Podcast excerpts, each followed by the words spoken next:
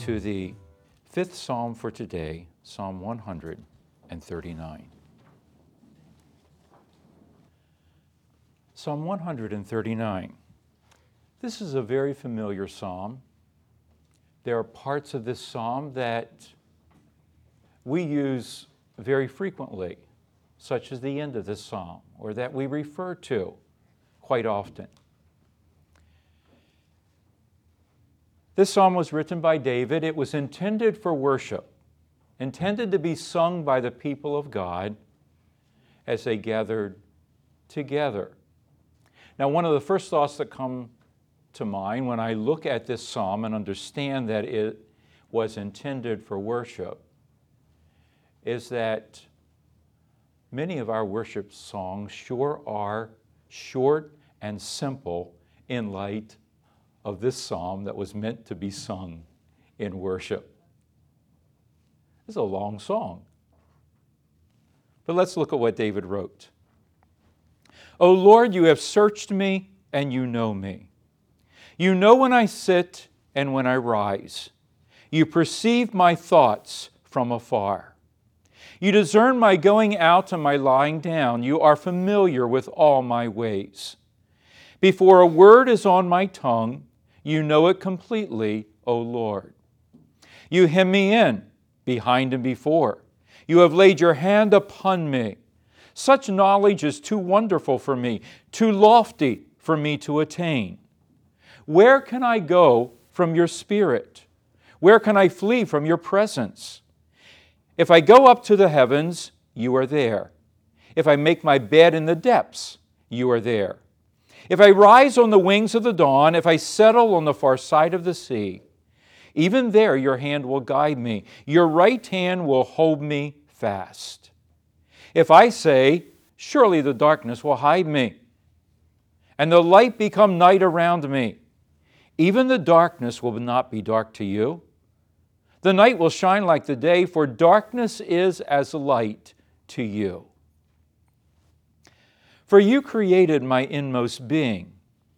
You knit me together in my mother's womb. I praise you because I am fearfully and wonderfully made.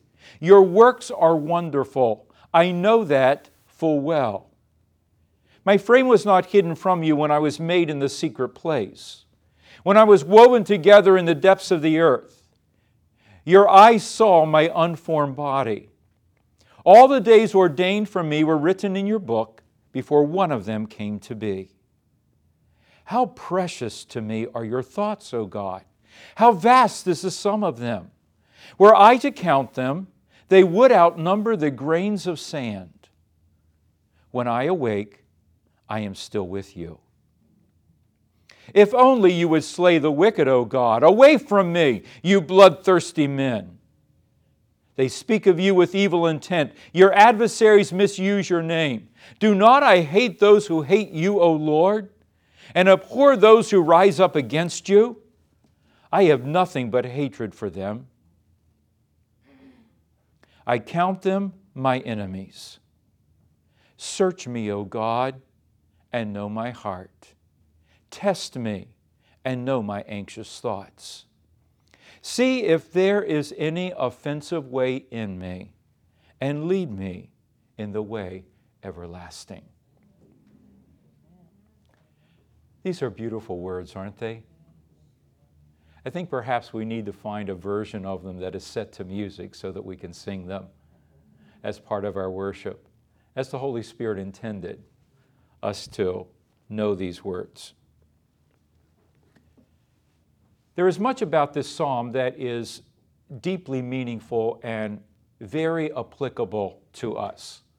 And I want to share with you just a few thoughts today. God has intended for His glory to be displayed by everything that we see around us. In the first psalm of today, David wrote, The heavens display the glory of God, and night after night, the knowledge that they speak goes forth. Even though no one hears a sound, yet everywhere in the world, people are seeing the glory of God in heaven, in the heavens, and it's being revealed and spoken to them. The sun is a champion, David wrote, going from one end of the heavens to the other, and nothing is excluded from its heat.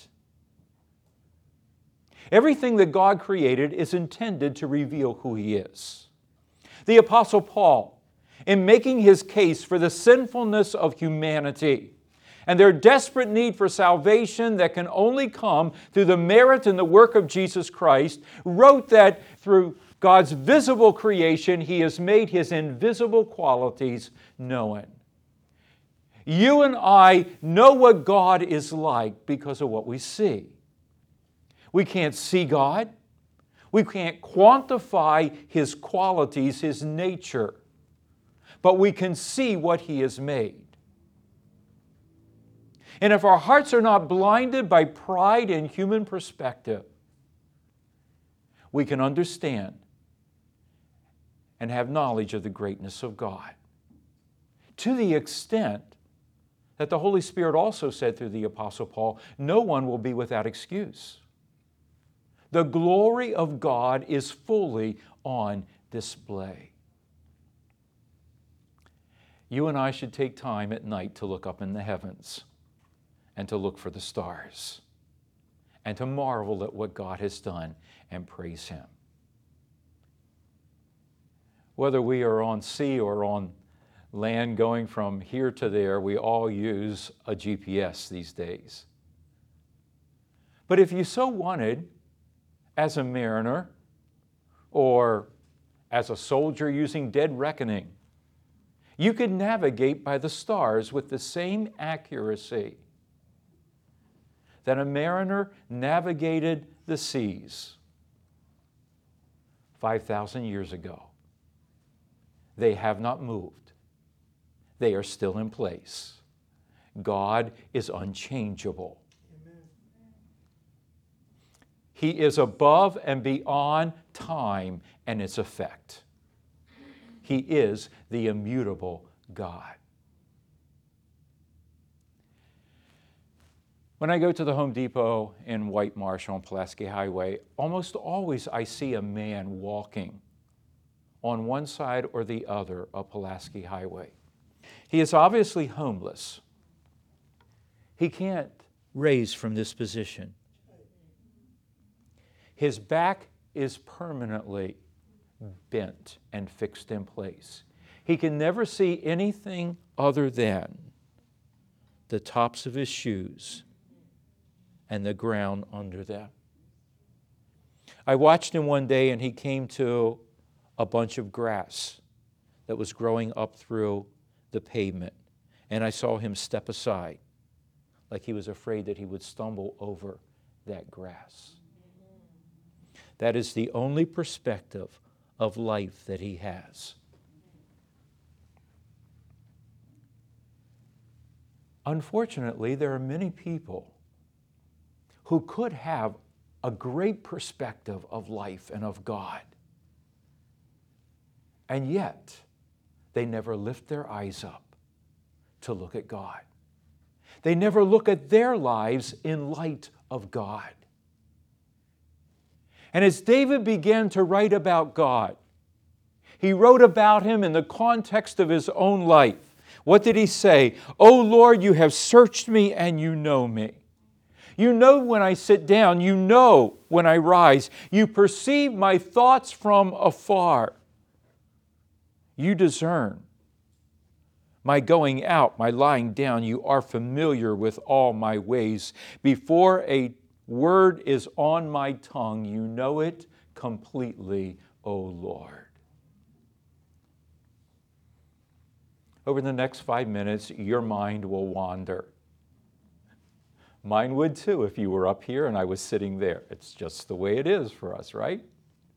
We have to keep bringing ourselves back to focus.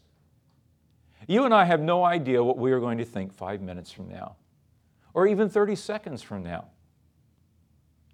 But God knows every thought that you and I will ever think to our last breath. He knows it all. We say that God is omniscient, He knows everything. The definition of omniscience is that God knows everything, actual and possible, past, present, and future, in every moment of eternity. In other words, God knows as much right now as He has ever known and ever will know. You and I grow in our understanding and our knowledge. God does not. He already knows it all, actual and possible. He knew just as much a hundred billion years ago as what he knows right now. He knows everything. And David understood that not simply as a theological concept concerning God. He understood that in application to himself. God, you know everything about me. There is not a single detail about my life that is not under your observation. I can keep my thoughts from others. You know my every thought long before I even know it. We see this same omniscience exercised through Jesus as he stood in the crowds and he was being judged by the Pharisees because he had said to the crippled man, Your sins are forgiven. And in their thoughts, they were judging him, and it says Jesus knew their thoughts. And he spoke them out. Jesus is God. And God knows everything, and he knows everything about you and I. David went on to say, Where can I go from your spirit? Where can I flee from your presence? If I go up to the heavens, you are there. If I make my bed in the depths, you are there. If I rise on the wings of the dawn, if I settle on the far side of the sea, even there your hand will guide me, your right hand will hold me fast. God is omnipresent, He is everywhere in all of his infinite fullness in every moment of time. We had this humorous discussion in Sunday school this morning. Is the devil really a serpent? Did he really come as a serpent in the Garden of Eden to test and tempt Eve and then Adam? And so the thought was that the devil just took over the serpent's body because the devil can assume many different forms. He can be an angel of light and he can make his appearance in many different ways. Poor snake, he was in the wrong place at the wrong time.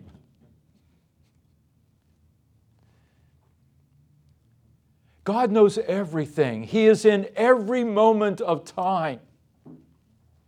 You and I do not arrive at any point where God needs to be informed about the circumstances that you and I are experiencing. Sitting here today, God knew every detail 18 months ago when we met for our last service before being online. God knew everything that would occur during that time. He knows it all and He is already present in that place. When you and I get up in the morning, God is present. When you and I go through our day, God is present. Whether we are aware or preoccupied, God is present. Little song that we used to sing in Sunday school. Oh, be careful, little eyes, what you see. Oh, be careful, little hands, what you do. For the Father up above is looking down in love. Oh, be careful, little hands, what you do. It should be the deepest encouragement to us that God is present in every moment of our lives. When you and I go through the most joyful moments, our Father is delighting in those moments and what He has been able to give to us. And when you and I go through our deepest and most heartbreaking human moments, our Father is still there. He is there in the midst of the brokenness that our sin has caused. And He is there through the work that He has done through Jesus. to give us hope, to give us peace, to give us strength, to give us encouragement. God is always present. All of this comes together for David when he writes these words in verse 13 For you created my inmost being, you knit me together in my mother's womb. I praise you because I am fearfully and wonderfully made. Your works are wonderful. I know that full well. My frame was not hidden from you when I was made in secret. When I was woven together in the depths of the earth, you saw my unformed body. All the days ordained for me were written in your book before one of them came to be. Those are amazing thoughts to me when I read them. My mother had two miscarriages before I was born. She prayed and prayed and prayed for a son. And after I was born, there were two times when I almost died. One time when I drank water that was poisoned because the well had become poisoned by an animal falling into it and dying.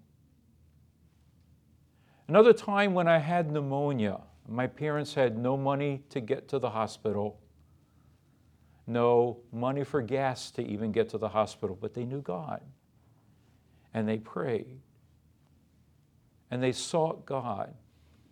When I had pneumonia, my dad recounted they prayed through the night that God would undertake. And they could hear me wheezing for breath and gasping in my room on the second floor while they were downstairs praying and crying out to God. All night they prayed. Five o'clock in the morning, God undertook. I'm alive today because my God is omnipresent, He is omniscient, and He is all powerful and so are you. David wrote, You saw me when I was unformed. This speaks to us of the sanctity of life, doesn't it? Even when I am yet unformed, I am known to God. Life is present. God knows me as a human being, God knows me as one that was created in His image. That's why abortion is so tragic and such a violation of the character and the nature and the heart of God. God gives life, the devil destroys life. David said, You knew me. You created my inmost being. You knit me together in my mother's womb. You saw my unformed body, and all the days ordained for me were written in your book before one of them came to be. God knows every day of your life. He has written everything down two significant thoughts that I find in these verses. Number one, God knit you together. What do you know about knitting? Courtney is a knitter, and she often knits things for us for Christmas presents. And they are so precise and so exact that it looks like it came off of a machine. Now, if I tried to knit something together, it would be unrecognizable. It would be a mass of knots. There would be no symmetry, no evenness to it whatsoever. But she is a master at knitting. God masterfully knit you and I together. And He knows every detail about us. He knows every cell, He knows every neurological impulse.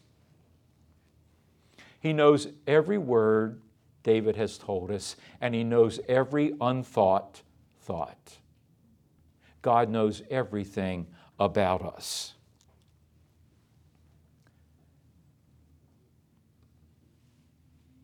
So, why didn't He do a better job making me? Why did He make me like this? Georgia will often say, When I was conceived, what, was there a shortage of height that day and God could only give me this much?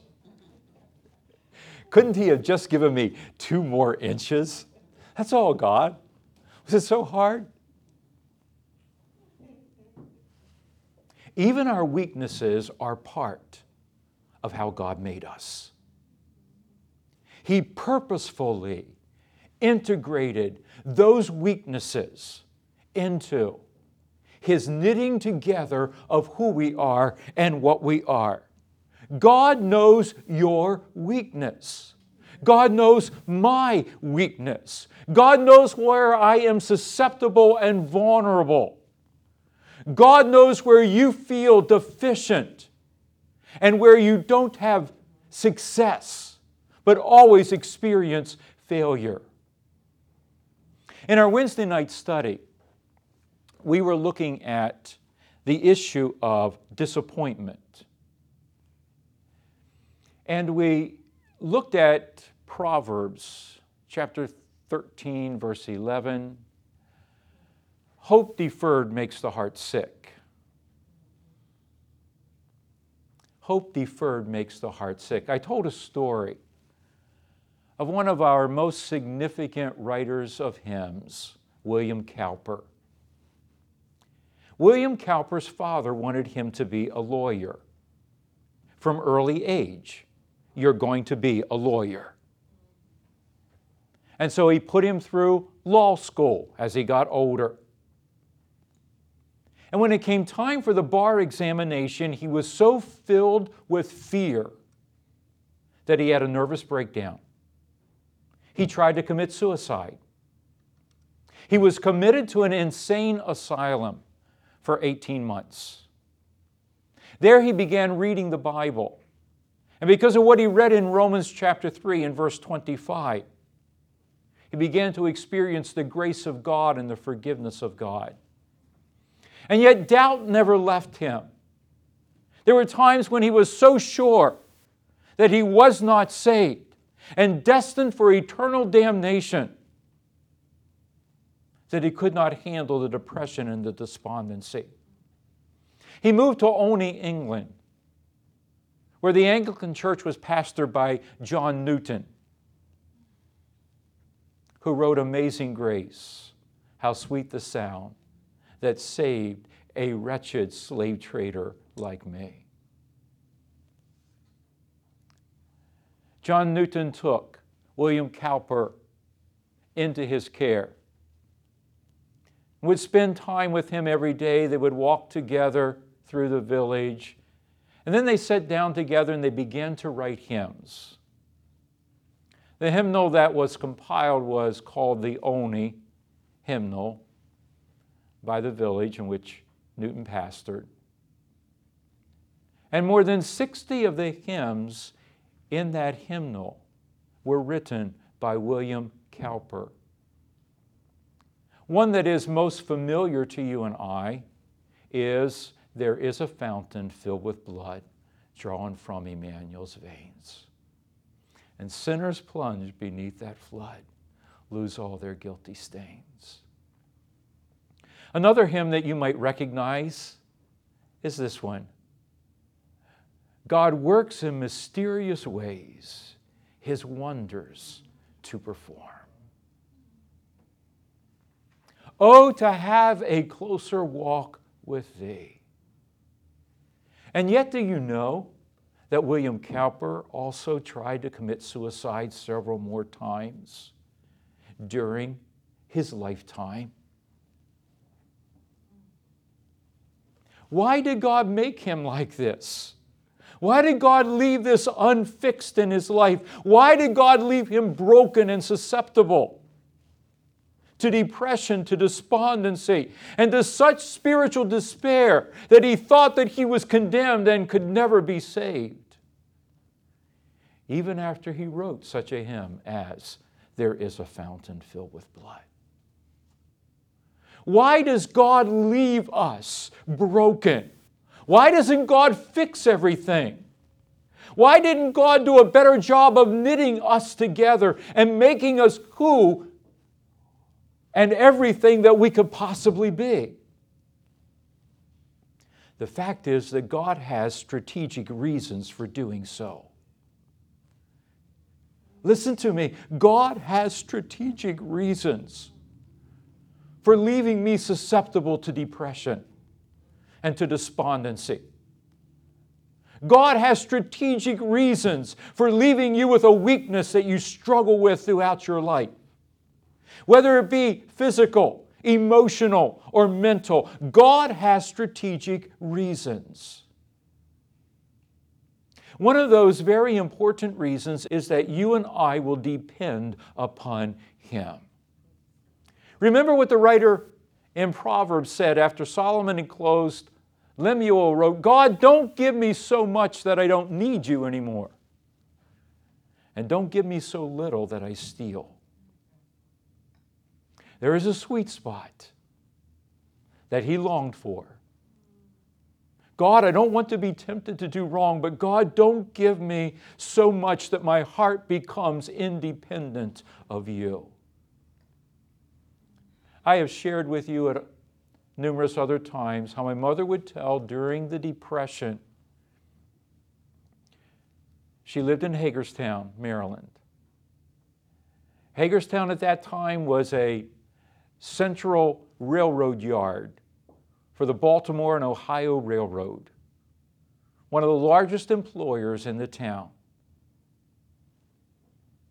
And when the Depression hit and thousands in Hagerstown were out of work. She said the church was full every day of men who were praying and asking God, somehow help me get a job and take care of my family. She said, when they got a job, you didn't see them in church anymore. And they didn't need God anymore.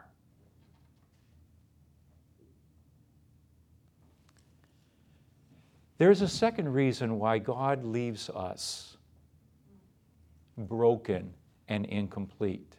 I want you to turn with me to 1 Corinthians chapter 12. 1 Corinthians chapter 12.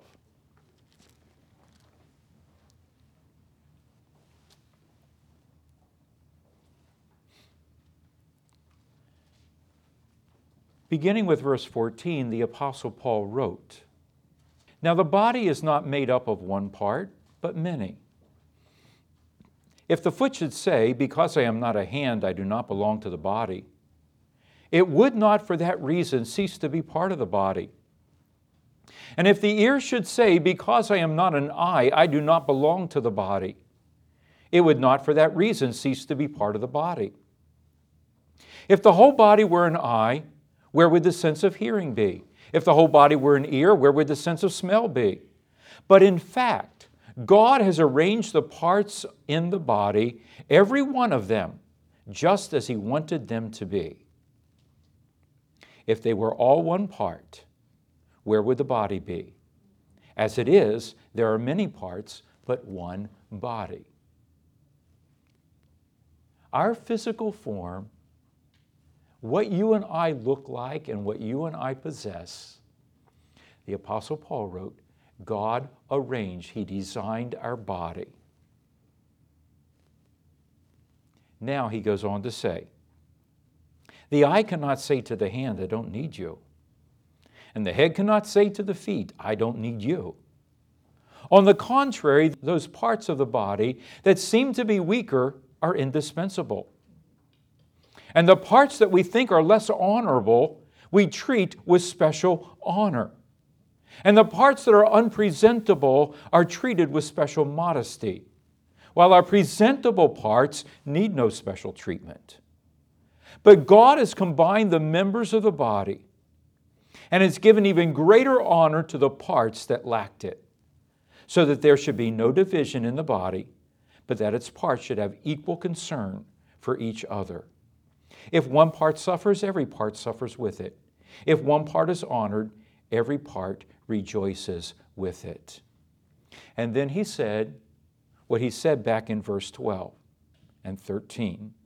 Now you are the body of Christ, and each of you is part of it. Earlier, he had said the body is a unit, even though it's made up of many parts. They form one body, so it is with Christ.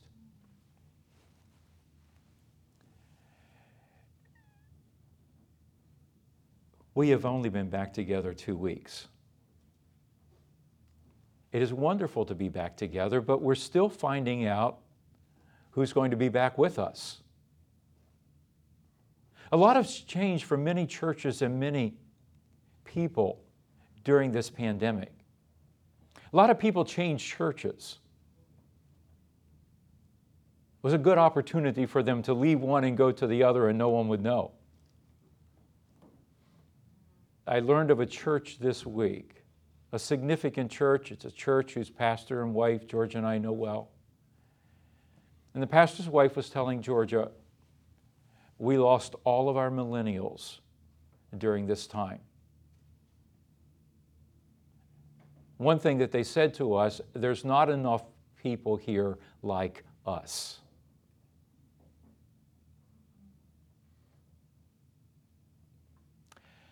I thought about that in light of this passage. I need to be somewhere where I am needed, not where there are more people like me. You need to be somewhere where you are needed. You see, God created me to have weaknesses so that I would need you. And God created you to have certain weaknesses so that you would need me. And God has a strategic purpose for creating us the way that we are with our weaknesses. If we all seek to find people who are like us, who have it together like us, who enjoy all the same things, Jesus is under magnified. The body of Christ is best represented, representative of Jesus, when it is full of people who have differences, who have incompatibilities who are unlike each other in many ways, so that they need the fruit of the Spirit in order to relate to one another, so that they need to get down on the ground and wash one another's feet, so that they need to spend time building one another up and helping one another through. If all we do is look for people who are like us, and people who share the same values as we do, God will not truly be glorified. You see the passage here. God deliberately made parts of us that are completely unpresentable so that we will take more time and attention and devote them to caring for those parts. Other parts of our body don't need any attention whatsoever. God made it that way. I was born with certain weaknesses so that you, through your spiritual gifts and you, through the fruit of the Holy Spirit, would minister to me. You were made like you are so that others in the body of Christ would either minister to your needs or receive from your sufficiency. If you have no need, then you don't need me and you don't need Jesus. You and I are in a place of, as a church, relearning who we are, who is still with us, how we will continue to minister to one another, and how we move, will move forward. I believe that one of our prayers need to be God, send us people who are not like us. And send us people who have needs. And Lord, Send people who we need because of who they are and what they are. Then the body of Christ, with all of its weaknesses and all of its sufficiencies, will reveal Him in all of His fullness. This is God's unique way of compensating for the weaknesses that He wove into us when He created us.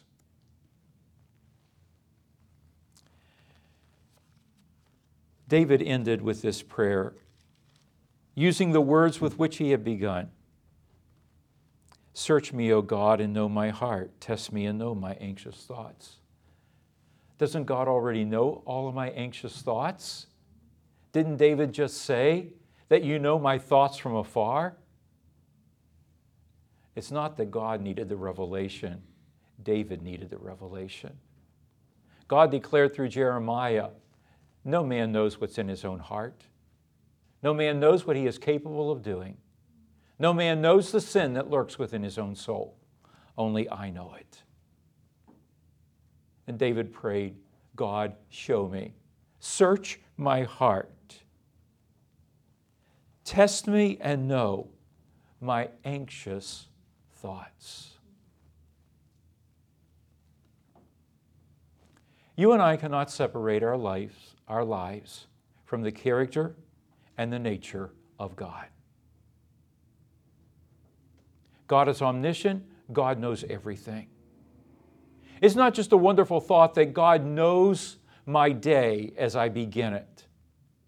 It's also a necessary thought Lord, you know what is inside of me. I need you to reveal it to me so that I will trust you and not live independently of you. Even my weaknesses and my deficits are meant to reveal God's adequacy and His glory. We don't do a very good job of accepting one another's weaknesses. Oh, you should be better than this. You need to do that. Maybe we should just accept one another as God created us and minister to one another so that the Holy Spirit can do His work and make us who He prepared for us to be beforehand. Ephesians chapter 2 and verse 10.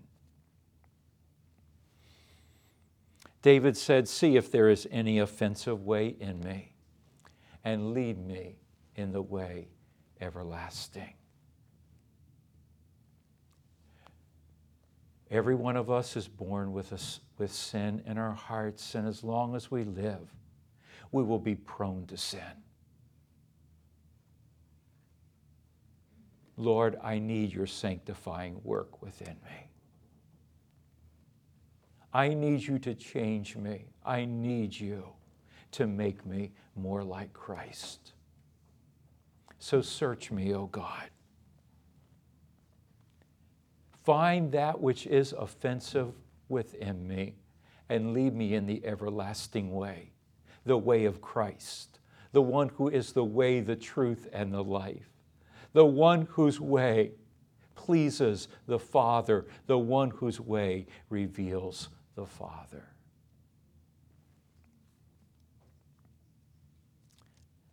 You and I are intimately known by God. We have been purposefully made by Him. Our days have been divinely ordained and written in His book before one of them came to be. Our inadequacies are meant to bring Him glory as we accept one another and minister to one another. We will never be alone, never be abandoned by Him. I will never leave you or forsake you. And you and I will never come to a place where we do not need to say, Search me, O God. I need your work of sanctification within me. I need you to make me more like Jesus. May our hearts be encouraged by the word of the Lord this morning. Let's pray together. Father, I want to again thank you this morning that we are all here together. Let me pause for just a moment. Last evening, as we prayed for one of our missionary couples that we support here at Moravia, we learned that in Mexico, over 300 pastors have died from COVID. That's 300 congregations that have lost their pastors, 300 pastoral families, pastors' wives, pastors' children. And it is nearing 10% of all credentialed Assemblies of God ministers in Mexico who have died from COVID. 10%. And yet, Mexico is not unique. There are many other nations that have been severely impacted, many other churches, many other pastors' families. And if it's that way among pastors, we know that within individual churches, the devastation has been equally great. And yet, you and I can again proclaim that God has been so faithful to us. Though I walk in the midst of trouble, you preserve my life. That was his promise to us. And God kept that promise. We are not numbered among the 670,000 Americans who have died from COVID. Father, we thank you that you watched over us and you protected us. You knew what was coming, you knew what we would face. You knew the word that we would need to stand upon. You knew the level of prayer that we would need to engage in on behalf of one another in order to secure the victory and the provision of that promise. Father, we thank you as we are here together this morning for one another, for preserving each other's life, for keeping us. We thank you for the beautiful privilege of seeing one another's face and being together this beautiful, wonderful family of each other that you've given to us. Thank you for keeping it intact.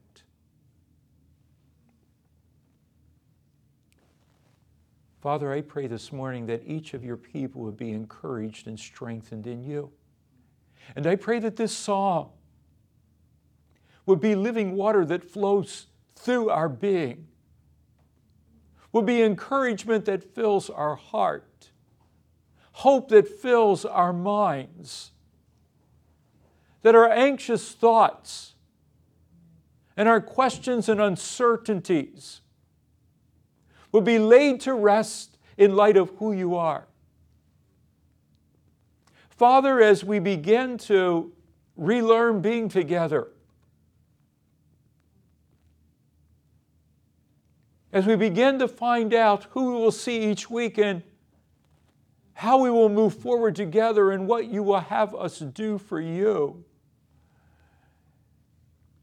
We pray that you would make us this beautiful picture of people who are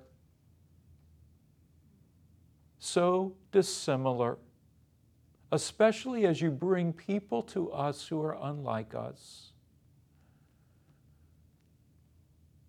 so dissimilar, and yet the grace of Jesus Christ is so sufficient.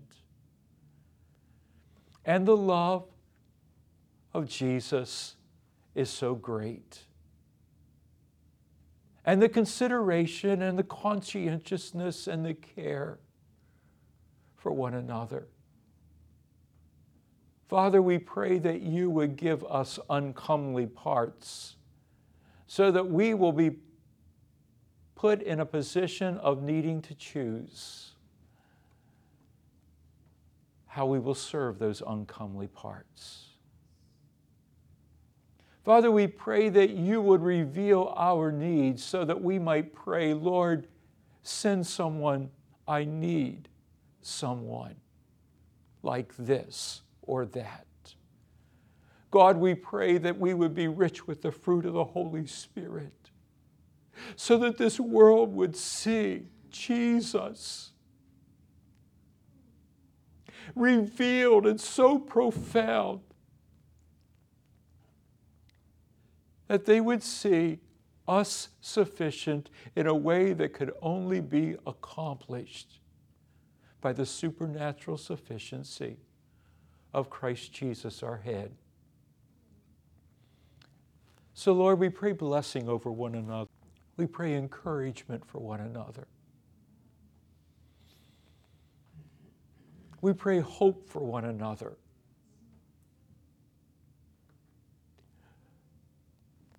God, we pray that you would make us all that you intended for us to be in Christ Jesus. You would renew us in knowledge of the image of our Creator. that we would be the display of your workmanship, not something of our own crafting, our own preference, our own doing, but your workmanship created in Christ Jesus to do those works that will truly glorify you and stand for eternity, which you prepared beforehand, even before the creation of the world when you chose us, that we should do in our lifetime. Do it, O oh God. We want your hand upon us. We want you to search us. We want you to work in us. We want to be everything that we could possibly be in Jesus Christ for his honor and for his glory.